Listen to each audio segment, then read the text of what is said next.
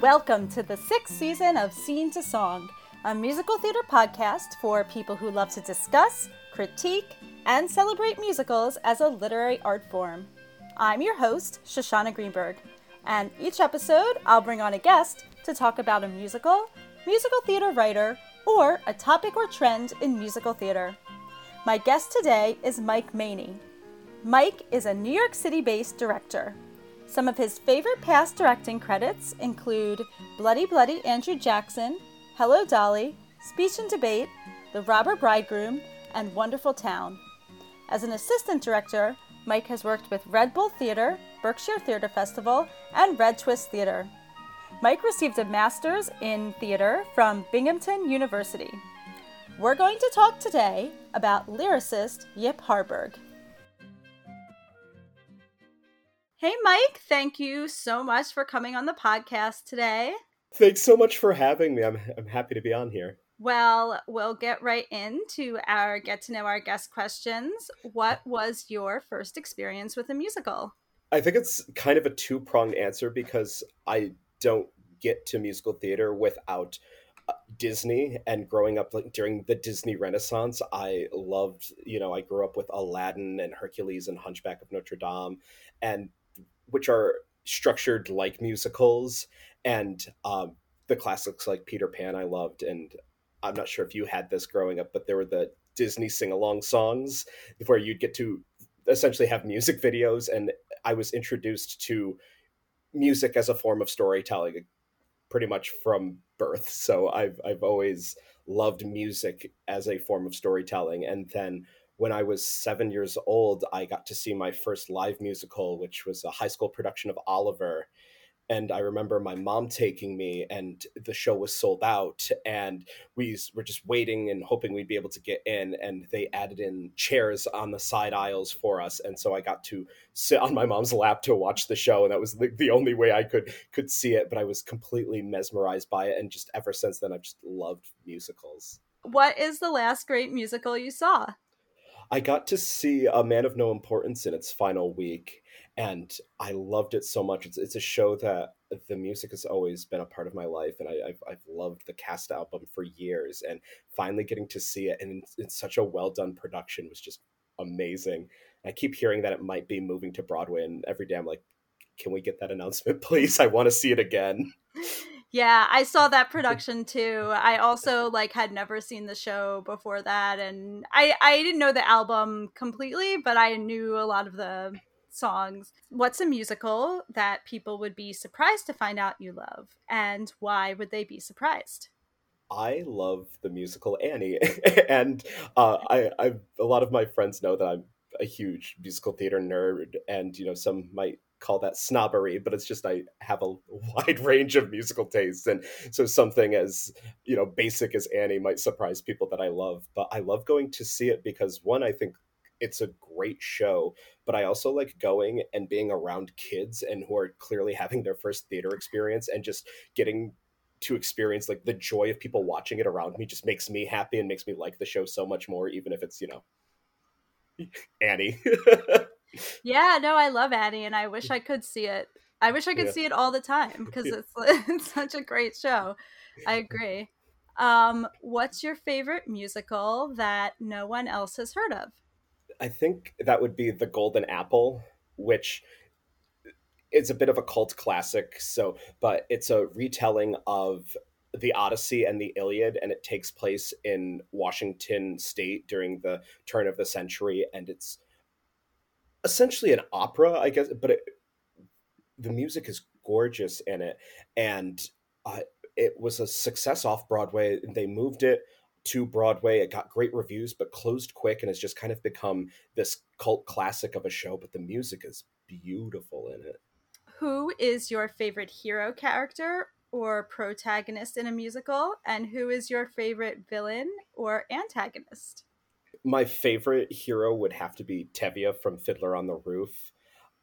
I love watching his journey and going from a man who has very strong principles and doesn't seem like he can change at all and then he grows throughout the show and we see how far he can go before enough's enough and i love that he's hilarious and makes you laugh and then he breaks your heart in act 2 and the the three moments the the prayers that he has and getting to see the introspection that he has is is so wonderful and I, I could watch Fiddler on the Roof every day just for Tevye.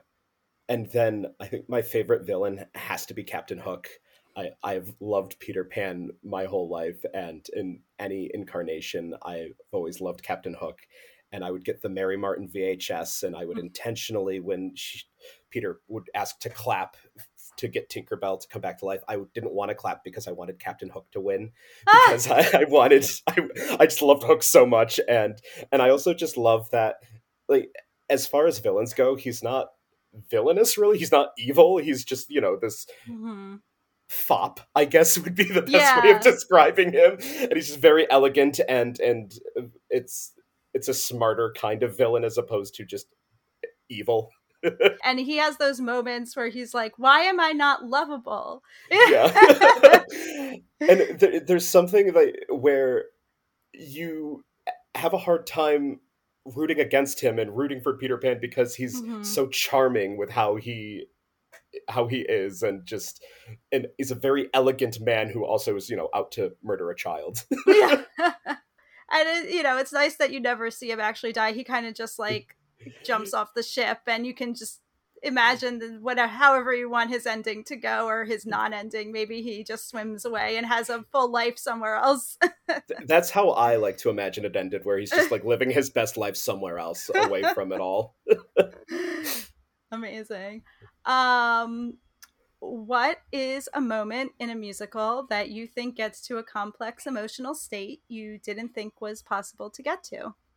I think A Quiet Thing from Flora the Red Menace does something so well where when we think of like joy and happiness, it's usually these big numbers, these huge moments of joy and the, like the ensemble comes in and you know they're singing and dancing about this great thing that happened. But with a quiet thing it's all about the opposite of that about how great something can be in your life. But it doesn't have to be this big moment. It's just a quiet moment and a way to just look inward and be appreciative and it's still you're still as happy as you, you know you would have been if you did have the, like the big you know sweeping chorus number but it's this great moment of um, what's the lyric of uh, it, happiness comes through on tiptoes mm-hmm. and it's it's just it's such an imperfect capsulation of those moments in our lives where like you're expecting a big thing in your life because everything's going so great but it's actually just a quiet easy moment.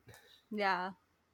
Yeah i love that song and i would posit that that song is great at making you feel a thought which can lead which can segue right into our topic of discussion for today which is lyricist and i guess also librettist sometime librettist uh yip harburg. Yeah. And i'm very excited to talk about him because we really haven't so much on the podcast and he's such like a a major lyricist uh in musical theater um so yeah, I guess start with just like uh, your how you came to him and his work and uh, why you want to talk about him.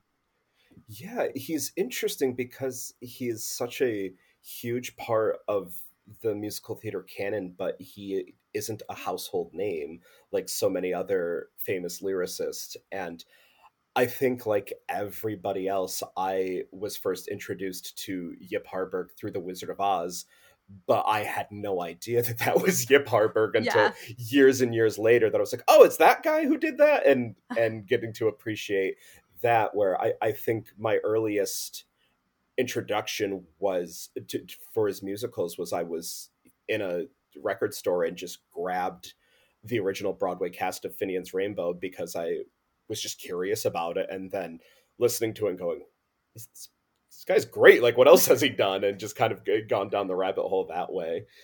Yeah, I I did see uh the TV version of Bloomer Girl um, oh. at the Paley Center.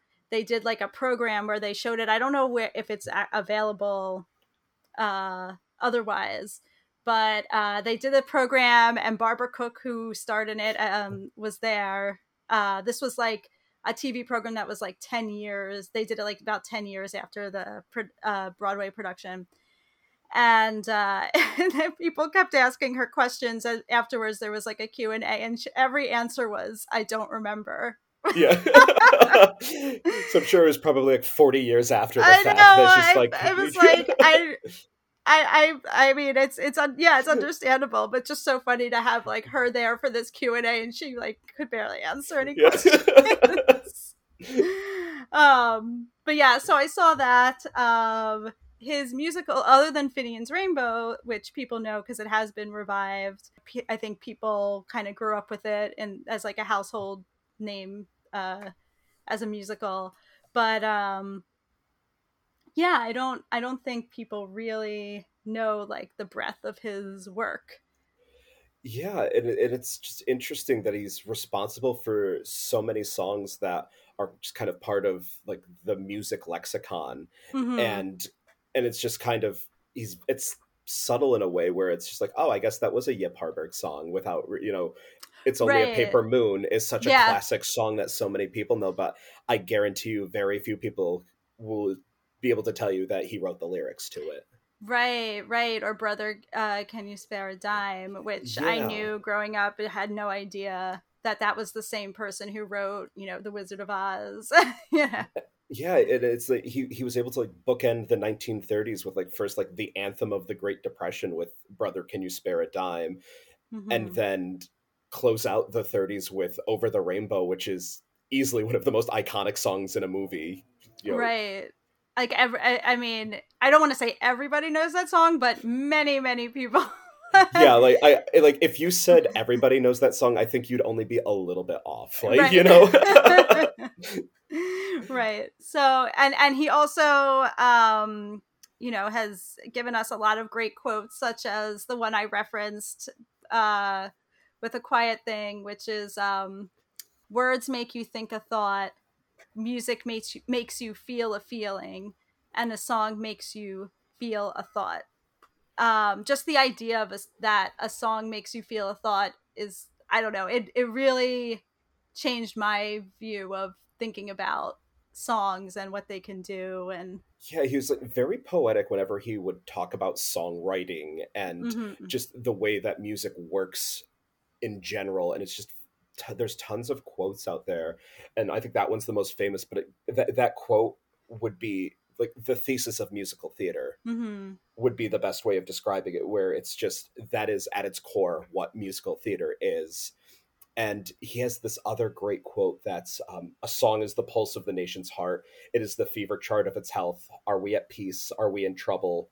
Do we feel beautiful? Are we violent? Listen to our songs. Hmm and I think that's such a great quote. And I, I believe he said that in the 1930s after the success of Brother, Can You Spare a Dime? Hmm. One thing I learned about him was that how how very political he was, which you can hmm. if you know his work, it's like very obvious. If you just know The Wizard of Oz, it maybe not as obvious, but he really like believed in like uh, all these social issues um, and wanted to write you know with those you know at the forefront totally yeah I, I can't think of any other writer writing for musical theater during that time period that was nearly as progressive as he was and he wasted no time to tackle such weighty themes in his musicals and was able to show what can be accomplished after the, you know the oklahoma revolution in terms mm-hmm. of storytelling yeah, because he, I mean, Bloomer Girl, like Oklahoma was 1943, and Bloomer Girl, which I guess was his, I want to say like his first musical to like hit, I guess. Yeah, it, it, that was his first post Oklahoma show, and the, he had two before that, and yeah, you know they they were fun, but you know they're those run of the mill musicals from that time where you know yeah. they turned they turned the profit and closed, and we don't have recordings of cast right. albums of those shows, so they just kind of some of the songs from them still live on, but they're really nothing of note. Right. And with Bloomer Girl, it's interesting that one eh, almost I would say half of the creative team were the Oklahoma creative team, with I think the exception of the director, maybe the only person who wasn't taken from the Oklahoma creative team, and they Yeah. took Celeste Holm, who was Ado An- Annie in Oklahoma, Yeah. and made her the lead. And you can just kind of tell that they went out of their way when writing Bloomer Girl to be like, we're going to make this as integrated as humanly possible, and Mm. every single song is going to be in the world of this of the show. I mean, that has the song Eagle and Me, which uh, became, uh, you know, many people have covered that song and it became, uh, you know, just, just a song, you know, in the world. And then, uh, but it has that line in it that Sondheim references as like one of his favorite lyrics ever, which is like, it's uh, ever since that day when the world was an onion. And and I think it's just it's just kind of I mean, I guess now I we would kind of say it's like a kind of random uh uh image to throw in there because it, the song starts like uh, the song's imagery is like river it likes to flow eagle it likes to fly you know it's all these um images of like animals and nature you know being free And asking like, why does the gopher leave his hole? And it's it's all, all talking about all the this idea of freedom. River, it likes to flow. Eagle, it likes to fly. Eagle, it likes to feel its wings against the sky. Possum, it likes to run. Ivy, it likes to climb. Bird in the tree and bumblebee want freedom in autumn or summertime. Ever since the day when the world natural spirit to soar and play the way the Lord wanted it. It does seem like an out of left field way of describing something but it also i think encapsulates like who the person is singing it and like you kind of understand how they see the world by describing it as an onion you know? Right. Right. And it's like I, I i don't know. It's like ever since that day which day which day when the world was an it's like wh- When- did, did it start as an onion or? I know is it still an onion? But i guess not uh or maybe it is uh still an i guess it is still an onion because it, it we still the idea is like we still uh human beings and animals and everything in nature has the desire to be free. Um, totally. and it's been that way ever since I I guess it's kind of like ever since the world was created is kind of what it's yeah like going for.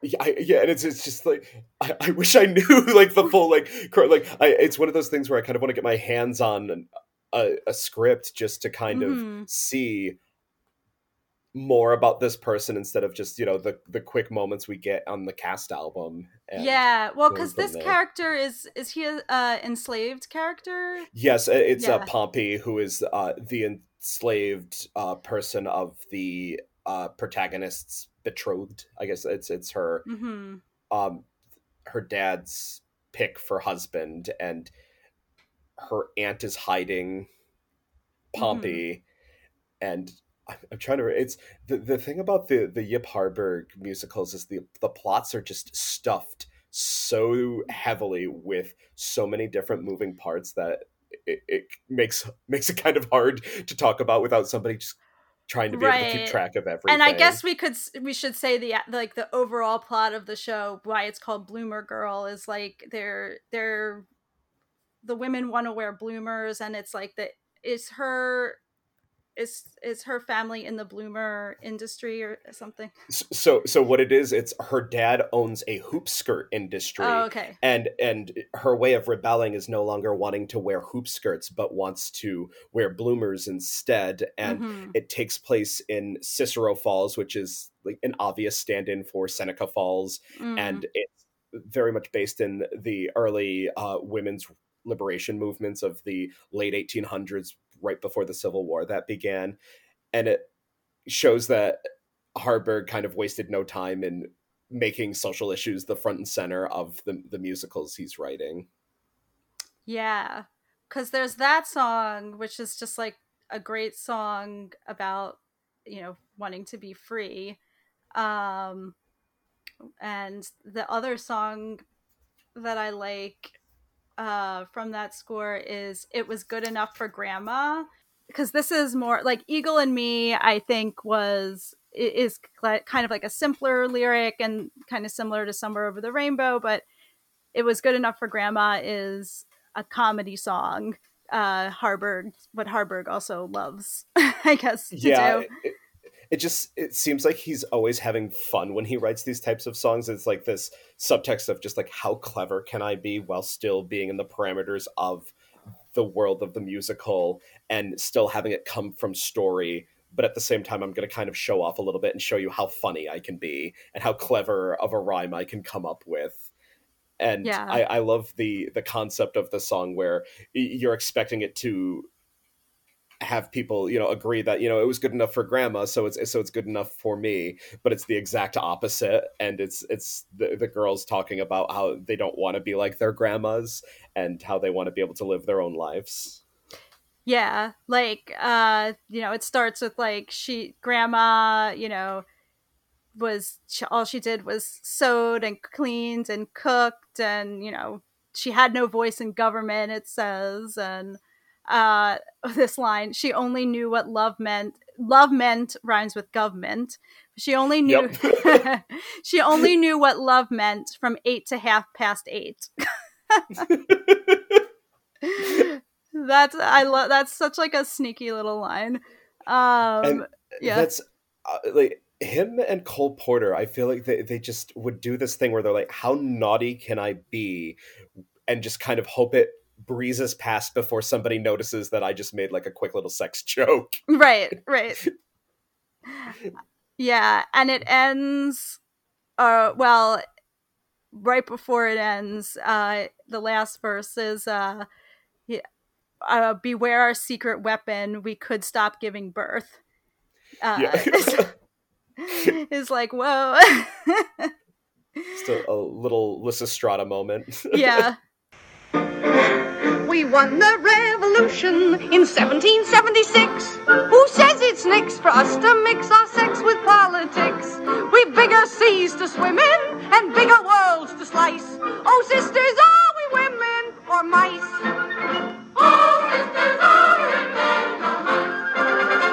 Look twice before you step on the fair sex of the earth. Beware our secret weapon. We could stop giving birth.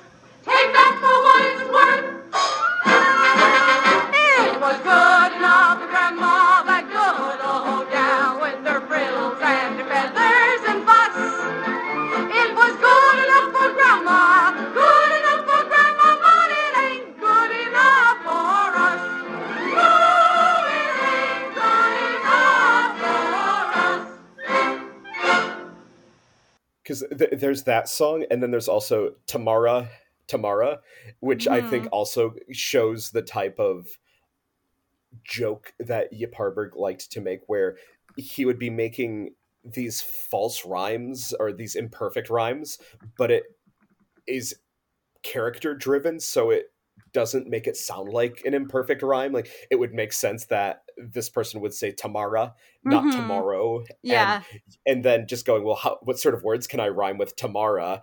And even though it shouldn't be rhyming, it sounds good on the ear. right, right. Yeah, and then I mean his biggest show, I guess, is Finian's Rainbow.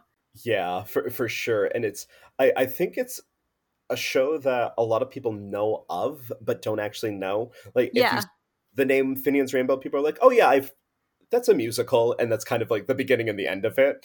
But I I love this show, and I I think it's especially for when it was written. I think it is is so well constructed and such a great biting satire, which I think is so hard to do, especially in a musical and you know i feel like a lot of musicals do tackle political themes but it's always done in a more serious tone and musical satires, especially political satires, I feel like are few and far between. hmm I think Urinetown is like the most recent example I can think of of a political satire, and that's Yeah. 20 years old at this point. Yeah, I feel like satires must be so hard to do. yeah, like the, it's just such a f- tightrope to walk in terms of tone, and and I think Finian's Rainbow does such a great job where it is conveying a message without being too preachy. It is talking about something serious without taking itself seriously, Mhm. and it just culminates in this delightful fantasy that yeah. like it, there's just so many subgenres within Finian's Rainbow between it being this political satire it's also a rom-com it's a Mhm. fantasy it's you know it has all of these different uh you know it's social commentary and it it shouldn't work because there's so many things going on at once but yeah. I, I personally think it, it works very well and yeah, and this this show really highlights like how much uh Harburg loves uh fantasy and to write like for kind of fantastical stories. Like Bloomer Girl, there wasn't really any any fantasy in that. This and obviously Wizard of Oz and um is like I he has that element to him as well. It's like the mic the marriage of um social commentary and fantasy. for sure and and i think it helps like the fantasy kind of lets him get away with a little bit more because it's like well this isn't like the real world we're living in it's you know Finian's rainbow takes place in Missitucky you know Right. so which and you know which says a lot because you immediately it, it evokes a place but it's not a real place just hearing Right. the words like Missitucky you immediately know what kind of world it is Right. It's like, oh yeah, it's like been it's in those states. and like specifically within two miles of Fort Knox. uh-huh. and because like that's the, the the reason Finian goes there is to plant the the crock of gold close enough to Fort Knox so it'll grow and multiply and he'll be rich. hmm Wh- Which in itself is just a very absurd premise as the you know the the inciting incident for the for the musical. Well, what are your favorite songs from the show? I have such a hard time picking up because I know, I know you mentioned favorites are hard, but but but like it's it, the reason favorites are hard for this one is because I love so many of them that I Mhm. can like. But I think when I'm not near the girl I love is one of my favorite songs because it's the wordplay is so delicious and Mhm. and just the the premise of the song where it's the leprechaun seeing a girl thinking it's the girl he met earlier in the day but it's not yet he still loves her just as much as the girl he he met and and he's becoming more mortal and then realizes that like being a human just means he's suddenly horny which is like the and like that is what makes him sing is that like the idea of like oh is this what it means to be human?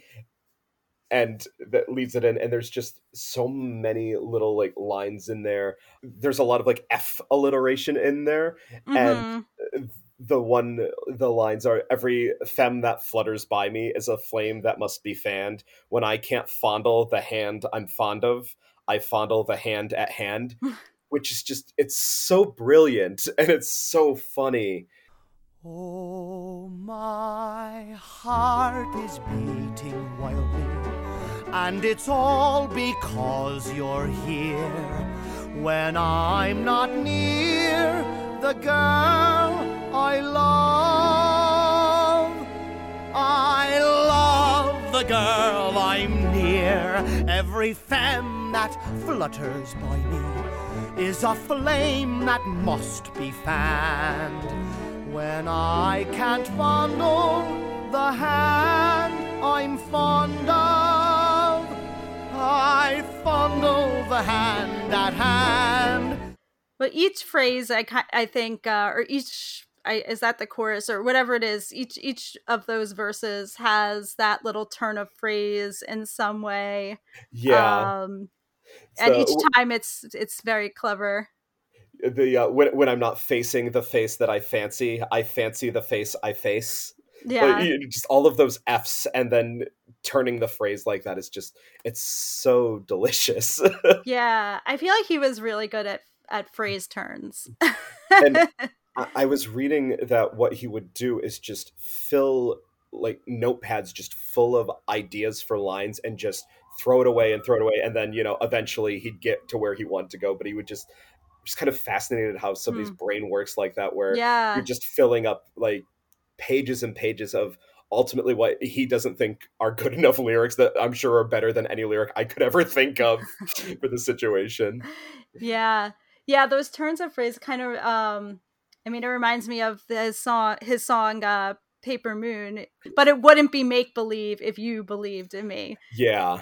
It's that same kind of like uh here's the phrase and then here's the turn of the phrase in the next line. and it's it's just it's so good because you're not expecting it and then just when it hits you're just like i'm i'm so happy Yeah.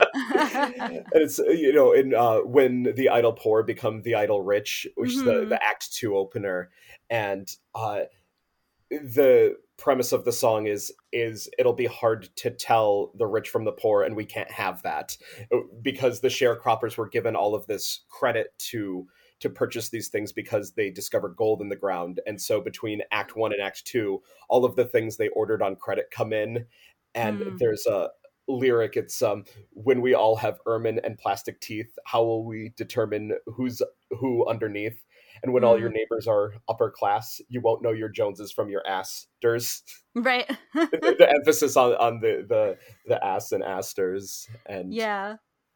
When the idle poor become the idle rich, you'll never know just who is who or who is which. Won't it be rich when everyone's poor relative becomes a rocker Rockefeller and palms no longer itch? What a switch!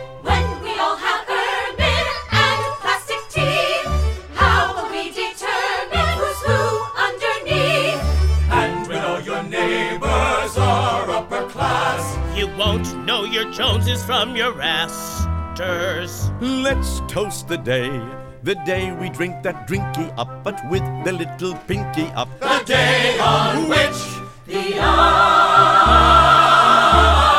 poor become the idle rich. And then that comes I think that comes back again that type that type of line with but but, like something your butt oh blurs. yeah so you you can't tell your banker from your butler yeah. which it's it's just it's so good Yeah. I mean and and this song I guess is you know very much the social the social commentary element.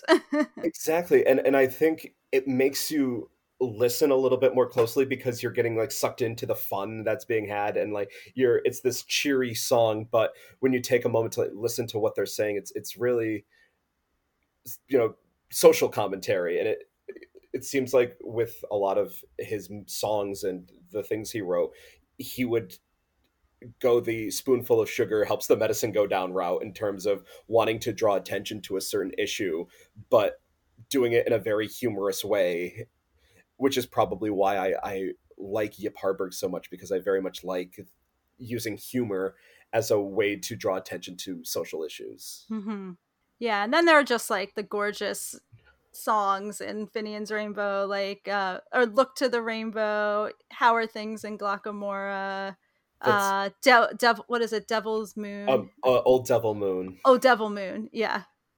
and yeah, they're all, and it's just funny that this person who can write these punchy, biting lyrics can also write these gorgeous love songs and Mhm. that are just so well done and it's just the way he's able to run the gamut is really just it's wonderful and i i love with how are things in Glocca Morra it was written as a way for sharon to make finian feel guilty about making them leave ireland and so she's Mm. singing this beautiful it's got a very like turalura melody Right. to it and it's all to try to get him to start to feel homesick so maybe he'll go home and at the end of the song you see that he's crying and she's like father are you okay and he goes oh no it's just that cheap irish music and it's the button to the song after singing this beautiful ballad How are things in Glocca Morra? Is that willow tree still weeping there? Does that laddie with the twinkling eye whistling by? And does he walk away sad and dreamy there, not to see me there? So I ask each weeping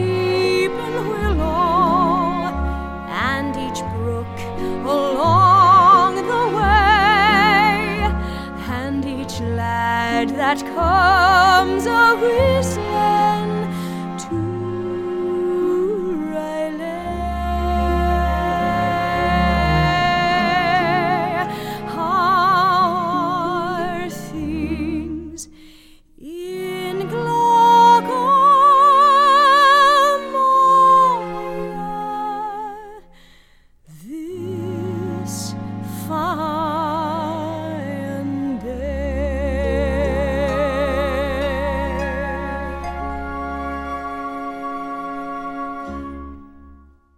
I guess we should also mention that uh, Harburg is working with two, mainly two different composers here. Uh, I mean, not here in the show, but this show is uh, with one Burton Lane. Burton Lane and uh, the Bloomer Girl and Wizard of Oz. That was with Harold Arlen.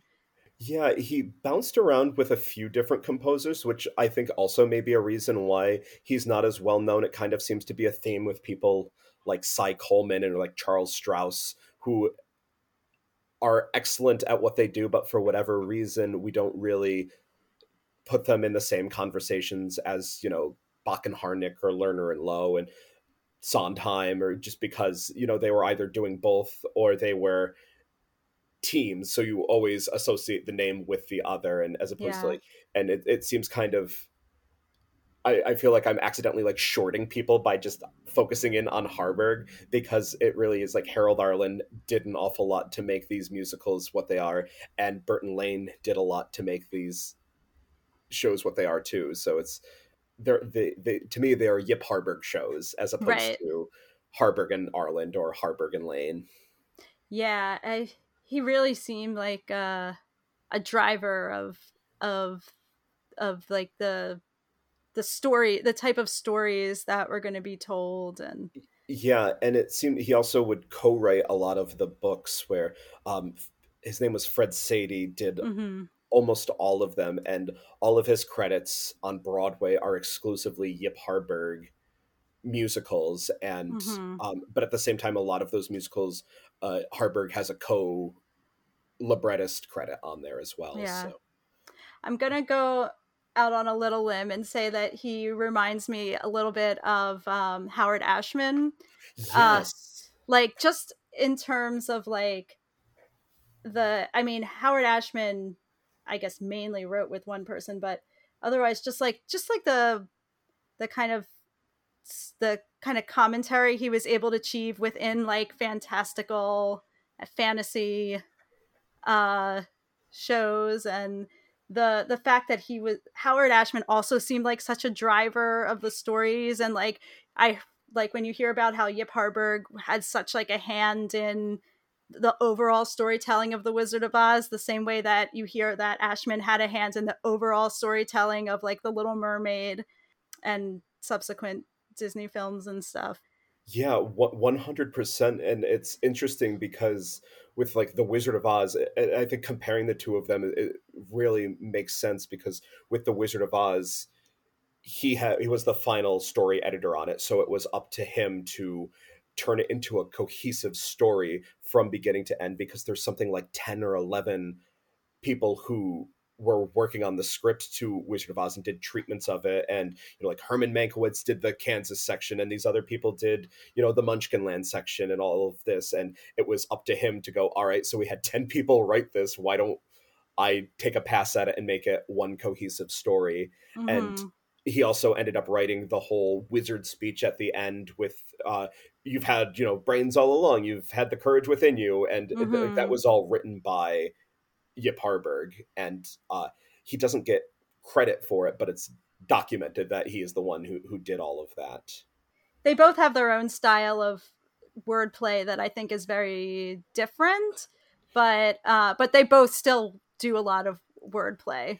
Um, yeah and and i think it's interesting too that these strong i want songs that mm, a female character sings and howard ashman like described it as you know she sits down on something downstage and tells us the secret and you know the thing that she wants more than anything. And that is 100% what uh over the rainbow is. And it's just that that moment that you know it's interesting that the wizard of oz came out in 1939 so it's pre oklahoma and the pre like idea of like fully integrating a musical but right. as a whole i feel like the wizard of oz is a fairly integrated show and Yeah. the songs are for the most part very plot centered yeah and character and uh it's interesting like i heard him harburg saying in some interview or something that you know i knew always knew there was that jitterbug song at the end toward the end that was cut and how he was saying like that they you know they had a lot more music or songs for that latter half of the movie that they took out and it like made the latter half less less musical i guess. Yeah because it really does hit a point i guess it's after the merry old land of oz where you really don't hear another song. I'm, I'm trying to think if there's anything else like yeah and i i get i get that because i feel like movies like start to have to drive to the end like that that musicals don't necessarily have to do um and you can see that in the disney films too like most of the songs are uh, you know toward the beginning and the end kind of just like drives drives sure. itself to the end Yeah, I wish there was some record of these songs that would have been, you know, in the I know. latter half because you know they've adapted the Wizard of Oz to the stage, and it's pretty much just a copy and paste of the movie with the addition of the jitterbug. yeah which It's- we did the Wizard of Oz in my middle school, and we did the the Jitterbug song, and it's it's so great. It's such Yeah. a great number. I mean, I guess it works best. It probably works best on stage, but um, I, who knows? I mean, obviously there's filmed, there's footage of what it would have been in the film, but the what you're able to do on stage with that number is is really great. It's a who's It's a who's It's a what's this? It's a what's this? Who's that? Who's that? Who's that? Who's that? Who's that hiding in the treetops? It's that rascal, the jitterbug. Should you catch him buzzing round you, keep away from the jitterbug. Bats and the bees and the breeze in the trees have a terrible, horrible buzz. But the bats and the bees and the breeze in the trees couldn't do what the jitterbug does. So be careful of that rascal. Keep away from The jitterbug. Oh, the jitter. Oh, the bug. Oh, the jitter. Bug, bug, bug, bug, bug, bug, bug, bug. In the twitter. In the throes. All the critters got to be dancing on a thousand toes.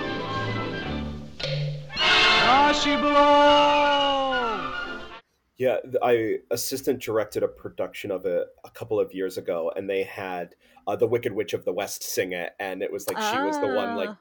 navigating the, the jitterbug. Interesting. Yeah. Yeah. we we just had um, you know, a, a jitter a person playing a jitterbug a jitterbug, but but like it was what was so cool is like you know you do it in a middle school you have like tons of middle school kids and they just all like they keep multiplying on the stage Yeah. and there's no there's no end to the amount of middle school kids you you have so when I was a freshman in high school, that was the the high school musical that year, and I think between all of the high schoolers and then they had elementary school kids being the Mm. Munchkins. I think I think there was a hundred people on that stage, and it was just just just madness. yeah i guess we should talk about the fact that he was blacklisted yeah, I mean, that was a big part of his career and kind of shaped like what he did. yeah, and it's one of those things where he has said that he was never a communist, and, and so it was one of Yeah. those, but but he was just politically to the left, and that was enough to be considered, you know, a threat by McCarthy, and the ilk, and he was listed in red channels with a whole bunch of other people, and it, it kind of disillusioned him in terms of like Hollywood and wanting to be there and writing music for movies in Hollywood. And there's there was supposed to be the Finian's Rainbow movie pretty much as soon as the musical opened on Broadway. Everyone was trying to get the film rights, but the one that went out was it was going to be an animated film, which Hmm. I think is the perfect way to tell Finian's Rainbow.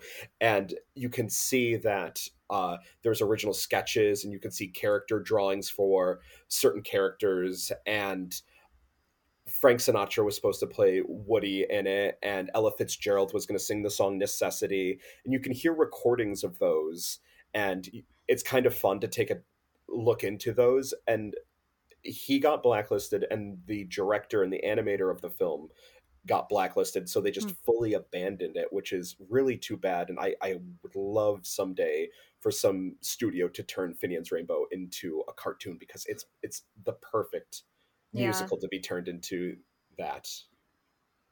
Wow. I mean, what what could have been, I guess. Um yeah, and I mean, I want to definitely take some time just to talk about other Yip Harburg lyrics that we love. Um I wanted to my my entry would be Napoleon's a pastry or is it called Napoleon's a pastry or just Napoleon? I've seen it both ways. So, So, I'm not I, sure.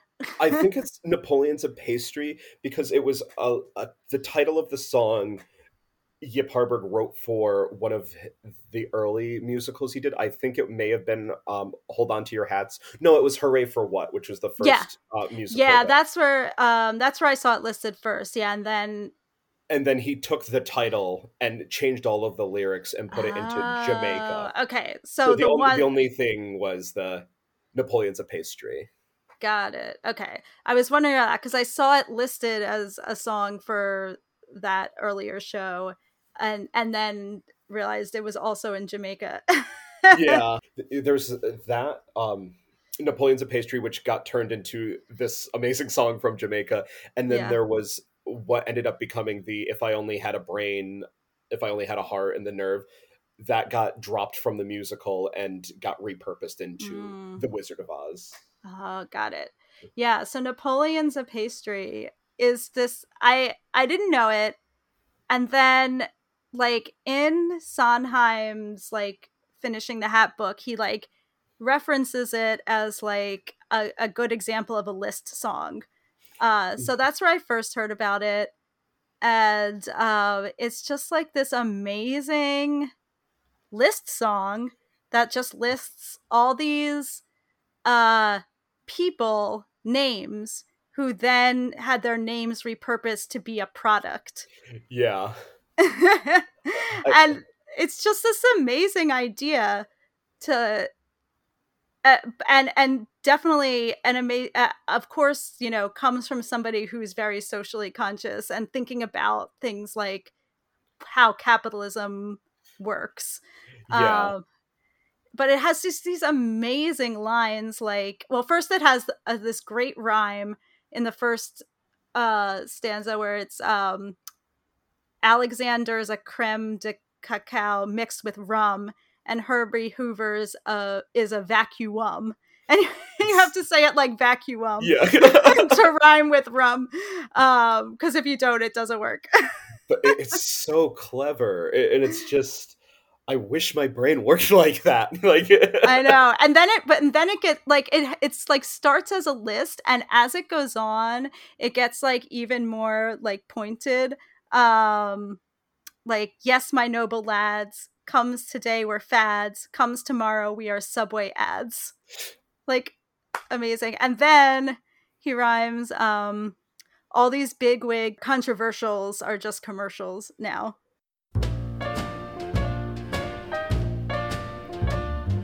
Napoleon's a pastry. Bismarck is a herring. Alexander's a cream de cocoa mixed with rum.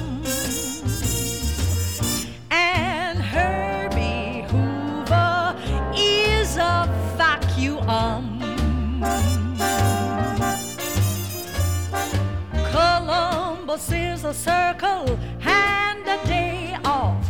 Pershing is a square. What a payoff! Julius Caesar is just a salad on a shell. So, little brother, get wise to yourself. Life's a bowl and it's full of cherry pits. Play it big and it throws you for a loop. That's the way with fate. Comes today we're great. Comes tomorrow we're tomato soup. Napoleon's a pastry. Get this under your brow. What once used to be a rooster is just a duster now. like it's hard not to just sit here and just keep gushing about how just smart and witty these lyrics are but they're just they're just so good and i i have a hard time thinking of a contemporary who writes lyrics like that this day not that i like begrudge any of the current crop of writers but i just can't think of anybody that really goes out of their way to like one make a list song because i feel like list songs have kind of gone the way of the the dodo but Mhm. not only that just cramming in as much delicious rhymes as humanly possible into one song it's just i, I Yeah. can't think of any examples I, i'm sure like david yazbek has would probably be the closest person Yeah. but i can't even think of Well, this is also my head Yeah, and this is also like such a good example of a list song that needs to be a list. Like sometimes Yeah. list songs are, I feel like are just like a list for the sake of like having a list or something, but this like like the point of the list is like to get you to feel how much this happens, you know. And so it's like a like such a great use of a list song also. yeah and, it, and it's true that like, in every single one of these names listed my brain goes to the product before the person Yeah. it's, it's like the, the joke in Home Alone 2 when he's getting the tour and he's like, you know, Herbert Hoover used to uh, once stayed on this floor, and Macaulay Culkin's like, oh, the vacuum guy. Yeah. yeah yeah. i mean it, that's and and well, this was written when like in the 50s i guess Yeah, I, I think it was 57 was Jamaica. yeah yeah so that that i feel like that's right in the era of like when this was like really happening Yeah, the, the the height of the marketing and Mad Men style world. yeah starting to form yeah well what what are some of your favorite uh I have there's lyrics? another uh, another list song of his that I love is from the Marx Brothers movie At the Circus, which is Mhm. a totally forgettable movie. And it's like I'm somebody who loves the Marx Brothers, but like the the one moment in it is the song Lydia the Tattooed Lady, where it's Groucho talking about the tattooed lady at the circus and is describing all of her different tattoos. And so it again it's it's another like it's needs to be a list song because it's describing all of these different things and but even before the list it's uh yeah lydia oh lydia the encyclopedia. And, Mhm. and but then uh when he's describing the tattoos it's um on her back is the battle of waterloo beside it the wreck of the hesperus 2 and proudly above waves the red white and blue. You can learn a lot from lydia. And it's just like the history of the world is just on her body and right that's such a great line. You can learn a lot from lydia and like what's funny about because it was in a movie and it was dealing with like the Hays Commission, there were some lyrics that were considered a little bit more like body that they made Harburg rewrite the end so that Hmm. Lydia got married at the end because oh my gosh which is just like such a silly thing to think like there's like Yeah. well if, if, if, if you're gonna be this body she better be married you know right oh my Uh, gosh Oh, it's it's this uh, "Come Along and See Buffalo Bill" with his lasso. Just a little classic by Mendel Picasso. Here is Captain Spaulding exploring the Amazon and Godiva, but with her pajamas on, which is it's just so clever. And and Captain Spaulding is uh, Groucho Marx character from Animal Crackers, so it's self-referential while being this history lesson of the world on her body. Right. Oh, Lydia, oh, Lydia, say, have you met Lydia? Lydia, the tattooed lady. She has eyes that men adore so, and a torso even more so. Lydia, oh, Lydia, that encyclopedia. Oh, Lydia, the queen of tattoo. On her back is the Battle of Waterloo. Beside it, the wreck of the Hesperus, too. And proudly above waves the red, white, and blue. You can learn a lot from Lydia. La, la, la, la, la, la. Any other any other lyrics we want to talk about? I really like the song uh, "Buds Won't Bud," which is from "Hooray for What," and Barbara Cook does a beautiful version of it. Mm. And what I like about it is like we've been focusing on the wit and the jokes that Yip Harburg does it very well, but this is a tender love song while still having the wit behind it. But it's just a nice ballad and. I know like we've been focusing on the list songs and the wordplay and things, but his ballads are also just as unparalleled as the jokes and the fun that he likes to have with his songs. Uh, the lyric is on account there's no accountant when you can't have the one you like all your troubles keep on mountain and the world is on a sit down strike and it's just a way of showing that you know i i'm in love but i feel like i'm not the the person's not in love with me Mhm. too On account, there's no accounting when you can't have the one you like. All your troubles keep on mounting, and the world is on a sit down strike. Cause a buds won't bud, breeze won't breeze, and dew won't dew. One and one makes 32, and the one you love won't love you.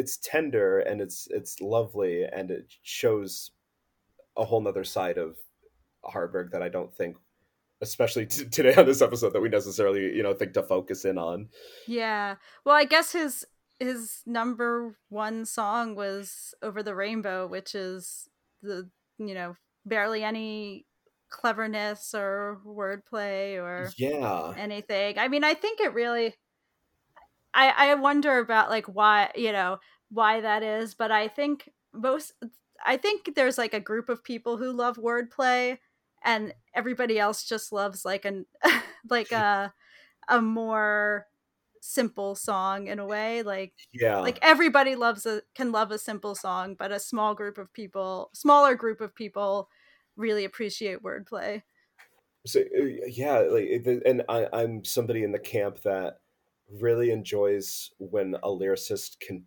play Mhm. and and it, and while it's still being character driven and story driven as opposed to just like hey look at me kind of a thing but also Yeah. like the, the the tenderness that he has is just it, it's unparalleled and i really like it's you don't really ever hear it but in over the rainbow there's an opening verse before the chorus yeah that every once in a while somebody will do, but I don't think it's necessarily uh, something that a lot of people know.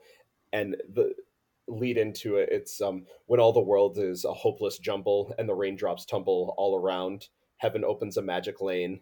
When all of the cro- clouds darken up the skyway, there's a rainbow highway to be found, leading from your window pane to a place behind the sun, just a step beyond the rain and Mhm. it leads and it just sets up the song so beautifully and you know i understand why it doesn't get done but Right. uh, I, I would just at any time i hear a rendition of over the rainbow and the person decides to do that opening verse i'm just like oh thank you so much When all the world is a hopeless jumble and the raindrops tumble all around, heaven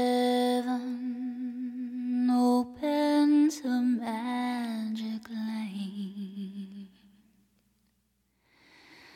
When all the clouds darken up the skyway, there's a rainbow highway to be found, leading from your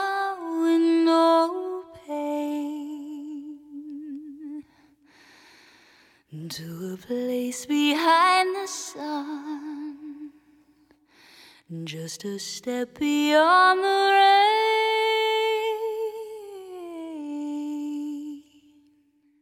Over the Rainbow was voted Song of the Century by the Recording Industry Association of America, Hmm. which is impressive to think about that like out of all of the songs of like, Right. it, it beat out you know this land is your land and i'm trying to think of all of these other iconic songs that it won out over and the american film institute named it the number one song beating out as like as time goes by which i would argue is just as iconic if not more depending on, on who you're speaking to as, as far as songs and movies go Mm-hmm.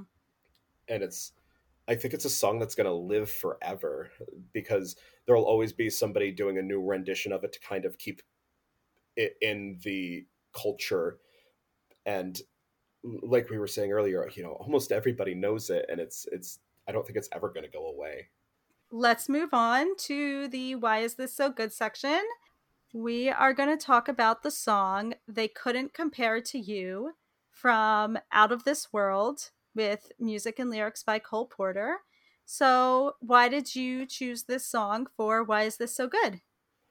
I wanted to pick something that was similar to the style of Yip Harburg, and I think there are times where lyricists are just showing off, and I think this is a perfect example of it, where like the song doesn't really need to be there, but if it wasn't in the show, I would definitely miss it. You know, there's songs like The Miller's Son or Zip or Brush Up Your Shakespeare or The Begat in Finian's Rainbow. Uh, I call them 1045 numbers where they show up right before all of that uh, the 11 o'clock number begins and it's usually sung by characters we're not really necessarily needing to hear from at that moment. And uh, these songs um the, like the lyrics they're just so good that I I don't care that like that I don't need to be like you know brush up your Shakespeare is such a great song but like we don't need to hear from the two gangsters at this point in the show. Right. and but but they're just you know and they couldn't compare to you. It doesn't show up in act two like these other songs but it, it's completely cole porter showing how witty he can be. And it just it's him showing off is really like the best way of is really the only way to describe it of just like look at how clever i can be. Aren't i great? And you know normally that would you know i'd be like all right good for you whatever. But it's just so good that i'm just like no you you, you do you cole. Um and it's you know it's the the musical itself is is obscure. It just it flopped and it was just kind of a minor show. I believe he wrote it right after kiss me kate. And it's um mercury the god the roman gods mercury and jupiter go to earth to have some fun and mercury meets this girl and he sings this song about all of the conquests he's had since the dawn of time but don't worry they're nothing compared to you and like which is just such a funny concept for a Yeah. song They couldn't compare to you. They couldn't compare to you. Although I've played many, many a maid, they couldn't compare to you. I've thoroughly pitched the woo. From the heights of Valhalla to Kalamazoo, and though they all had a lot on the ball, they couldn't compare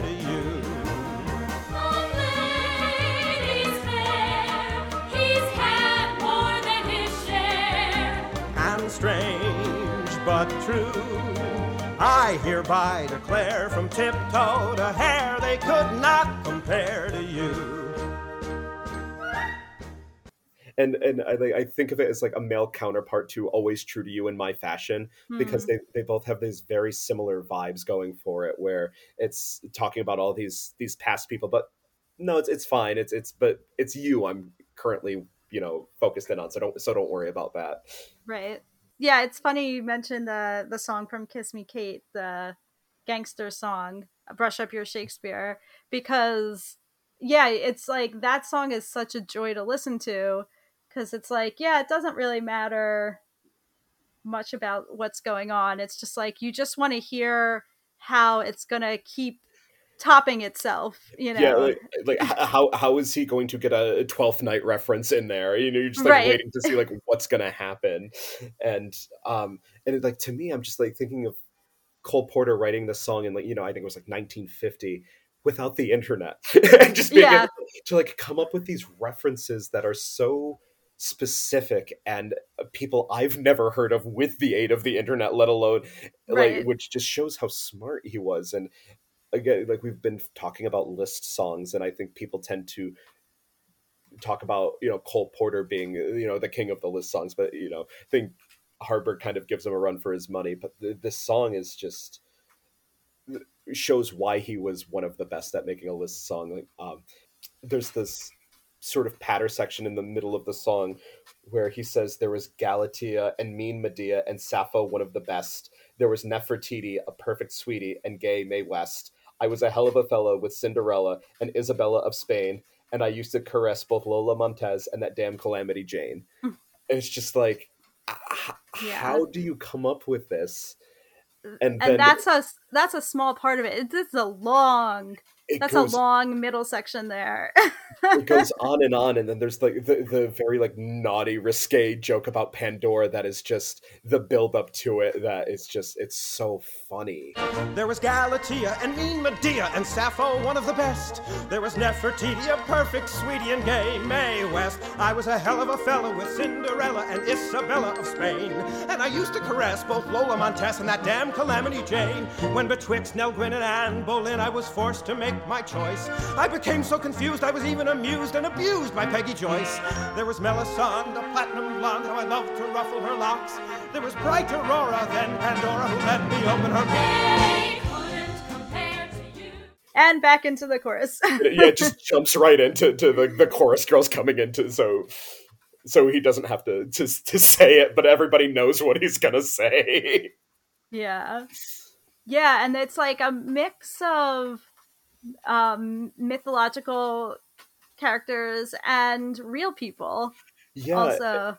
and like I think it, it opened the same season as Call Me Madam, and he and he has a joke about how he nestled Ethel Merman, and Yeah. so, and it's so it's it's people as contemporary as Ethel Merman, you know, all the way back to uh, Eve, I believe. Was so he just like yeah, that's it. That's it. after snitching Eve from Adam, I attended Call Me Oh. Madam and shortly began to nestle Ethel Merman.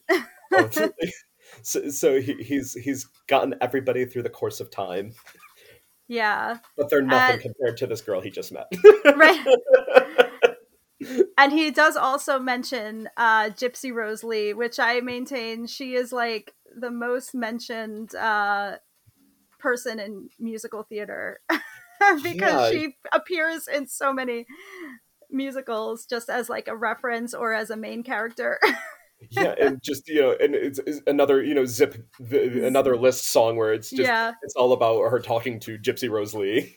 right. It's like Gypsy Rose Lee is all over the place. The chorus is interesting too. Is that they they couldn't compare to you. They couldn't compare to you. Although I've played many a maid, they couldn't compare to you. And then he says, "I've thoroughly pitched the woo." Is that like wooing, like wooing somebody? Yeah. Okay.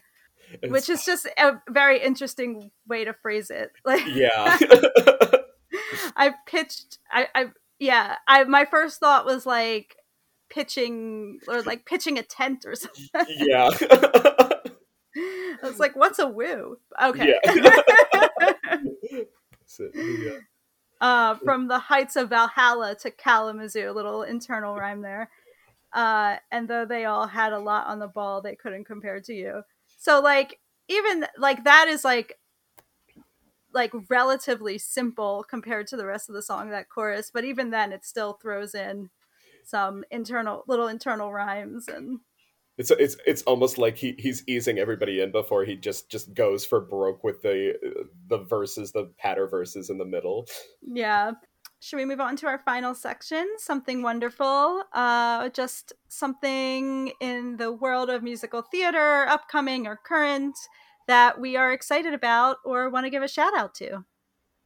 I'm really excited about all the revivals that are happening this season that are popping up. I, I'm I love new musical theater. I love new writers, but I just love getting an opportunity to see some of these older shows that are kind of tricky to come by and Yeah. I, I'm excited about the the encore season. Like I've never seen Dear World. I'm so excited to see what that's going to be like on a stage, especially with Donna Murphy Mhm.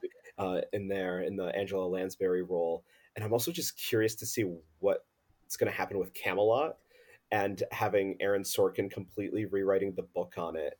And because like I love the score to Camelot, but it is a very long slog of a show Yeah. and you know you can you can just kind of tell that the book isn't up to par with the score so i i'm really hoping that aaron sorkin can figure out a way to kind of make it move a little bit faster and while still keeping every single song in the show And I think uh, Oliver is part of the encore season, isn't it?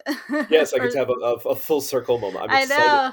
and not only the, the light in the piazza which it's just kind of funny to me that shows that were on broadway in my lifetime you know i'm not even that old but are Right. now encores musicals like you know it- right.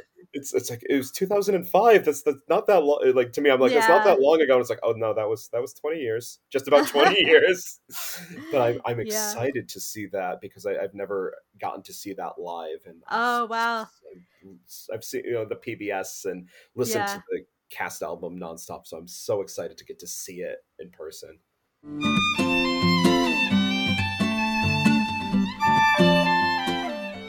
Thank you all for listening to this episode of Scene to Song. You can write to scene to song at gmail.com with a comment or question about an episode or about musical theater, or if you'd like to be a podcast guest. Love this podcast? Help it find more listeners by rating it on Apple Podcasts and leaving a review. Follow on Instagram at Scene to Song, on Twitter at Scene Song, and on Facebook at Scene to Song with Shoshana Greenberg Podcast. Sign up for our monthly e newsletter at scenetosong.substack.com and contribute to our Patreon. The theme music you are hearing is by Julia Meinwald. And check back here in two weeks for our next episode.